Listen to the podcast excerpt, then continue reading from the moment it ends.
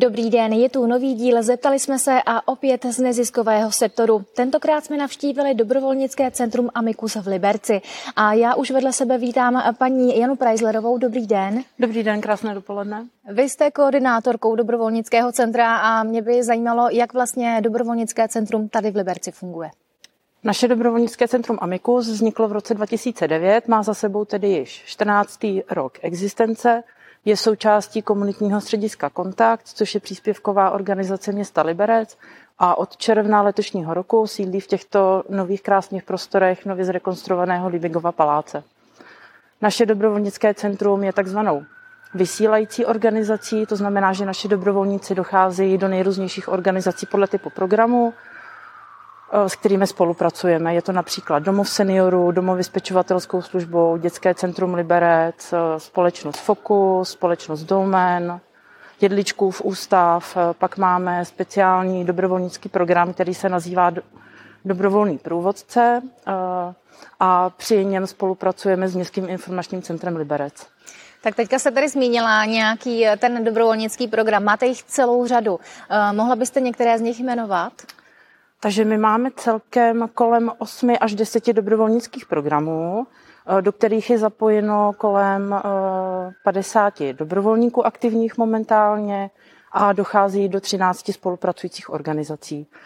Mohla bych jmenovat například eh, program Senior, program Dítě, program Dítě a kniha, program Duše, program Handicap a již zmiňovaný dobrovolný průvodce. Jaký z těch programů je nejvíc oblíbený a co zatím stojí?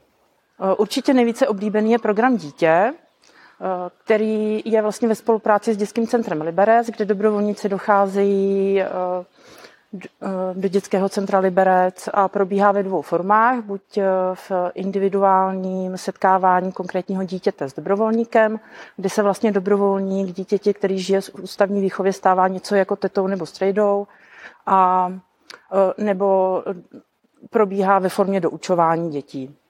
Tak ta práce dobrovolníků, jak jsme slyšeli, se různí. Eh, co je na práci u vás jako na práci dobrovolníka to nejsložitější?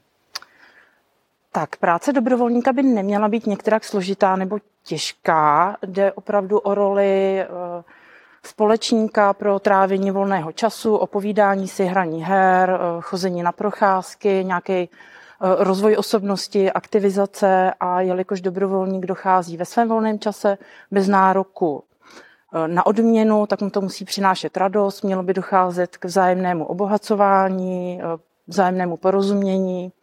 A samozřejmě, že je to tedy práce s lidmi, takže i při této práci může docházet k nejrůznějším situacím a k nejrůznějším problémům a proto je tady vlastně ta role toho koordinátora, aby na to mohl nějak pružně eh, reagovat a problémy narovnávat.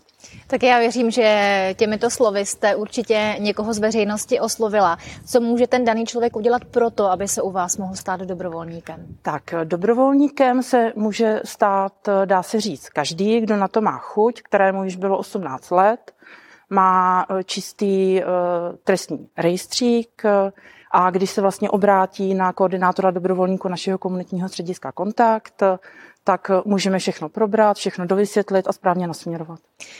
Tak a já bych tady měla ještě jednu otázku. Kromě toho, že jste Centrum dobrovolnictví, tak jste taky spolupořadatelem uh, akce, která nese název Křesadlo. Uh, letos poběží už několikátý ročník. Pojďme si říct, co to vlastně Křesadlo je a jaký má význam. Tak křesadlo je vlastně nejvyšší ocenění pro dobrovolníky, probíhá každý rok. Je to vlastně symbolem vykřesané jiskřičky lidství a my jsme eh, třetím ročníkem spoluorganizátorem eh, křesadla. Eh, letošní ročník proběhne slavnostně 12. prosince, kdy bude sedmi dobrovolníkům předáno slavnostně toto ocenění. Mm-hmm.